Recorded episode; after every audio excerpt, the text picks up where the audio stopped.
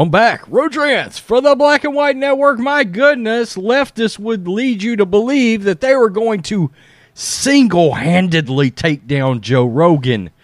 Why? Because they were starting to get panic over the fact that they were going to be able to hold COVID over people's heads anymore. Oh no, we're losing our grip on COVID. It's what we had, it's what we used prior to the election. Again, I find it very convenient that a virus came out of China during an election year. I've said that forever. Wuhan lab. Um, but anyway, of course, Joe Rogan got COVID and he handled COVID in a, a bunch of various differing ways from standard operating procedure, right? Leftists didn't like that. They wanted Joe Rogan canceled, going as far as putting together a greatest hits compilation of the N word that Joe Rogan had used while telling stories on his podcast, okay? And of course, Joe, and this is the one thing I wish Joe hadn't done, was put out that cringy, cringy uh, uh, on both knees apolo- uh, apologizing video. Look, he was telling stories. He was he. There was all kinds of context, but that's not how the leftists edited the N-word greatest hits compilation. And so they tried to get Joe Rogan canceled. The COVID thing. Now I'm gonna tell you what was funny. All these has been um, artists that decided they were leaving COVID. By the way, Neil Young, like a cur dog, came sauntering back behind the scenes. Um, they they they left like anybody gave a rat's ass. Okay, I mean, rocking in the free world. Has there ever been a more hypocritical son of a bitch ever than Neil Young? At this point, he's turned out to be a total cur. Well, anyway, the point is, they would lead you to believe they were going to single handedly destroy Joe Rogan, except that's exactly what didn't happen. In fact, I would venture to say Joe Rogan has actually gotten more popular because of what happened. Okay, and um, look, I think Joe Rogan Joe Rogan probably learned some lessons as far as what he can and can't say during a podcast because you know most common sense people would understand. Hey, he's telling a story. He's saying something that has context and he's trying to explain things while guys like Sam Jackson came out and tried to cancel him over it, even though he lets Quentin Tarantino drop N words everywhere and doesn't say a damn thing about it because Samuel Jackson's profiting off of it. Well, Spotify is in a bind. They are losing uh, subscrip- subscribers, but much to the left's chagrin, it is not because of Joe Rogan. It's Putin and it's Ukraine and it's Russia and it's the war. Spotify says Joe Rogan not to blame as it loses 1.5 million subscribers. Streaming giant Spotify is bracing for a loss of 1.5 million paying subscribers in the first quarter of 2022, and it said Joe Rogan isn't to blame.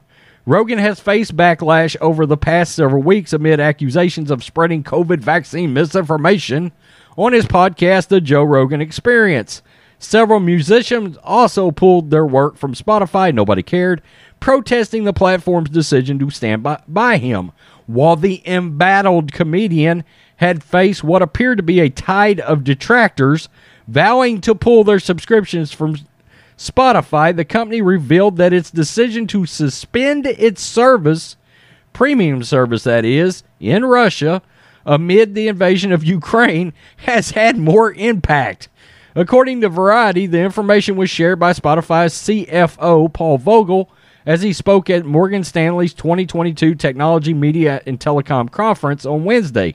Though he didn't directly name the former Fear Factor host, Vogel did allude to the f- furor sparked by the media personalities podcast. Going through a little bit of controversy, there's always going to be some impact. However, the true impact on the numbers appears to have come from its suspension of services in Russia, with Vogel stating that Spotify was previously trending towards adding 8 million total users, including 3 million paying subscribers in the first quarter of 2022. So they would have actually went up.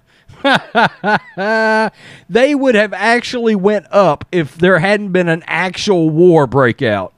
After Russia's military attacks on Ukraine started last month, Spotify closed its offices in Russia and pulled content from the country's media outlets RT and Sputnik. According to Spotify, Russia represents less than 1% of the company's total revenue. While Vogel said that Spotify is no longer collecting premium service revenue, the company revealed that it's continuing to permit access to its service in Russia, quote, to allow for the global flow of information. Okay, so they want people in Russia to be able to still get news, essentially. Uh, I often wonder what exactly we're doing because a lot of the Russian people don't actually agree with Putin invading the Ukraine, but yet we're trying to cancel actual Russian people. That that kind of doesn't make sense to me, but you get the point. Uh, not the people's fault that Putin has lost his shit, right?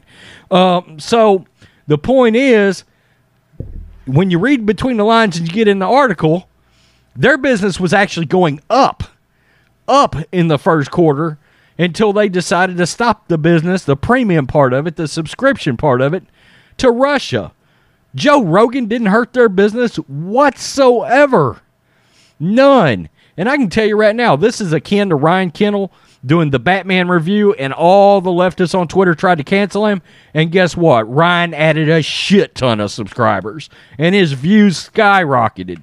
I guarantee you that happened to Joe Rogan. I can guarantee you that's exactly what happened people like to listen to people that, that seem like they have some common sense. I don't agree with a lot of what Joe thinks politically, but he has good he has good people on his podcast, and his podcast is very professional. It's articulate.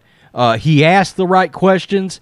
It's really good back and forth, and uh, he's willing to push people. He's he's willing to sit back and listen. He does a really good job of that. I wish I wish I was better at it. Uh, but you get the point.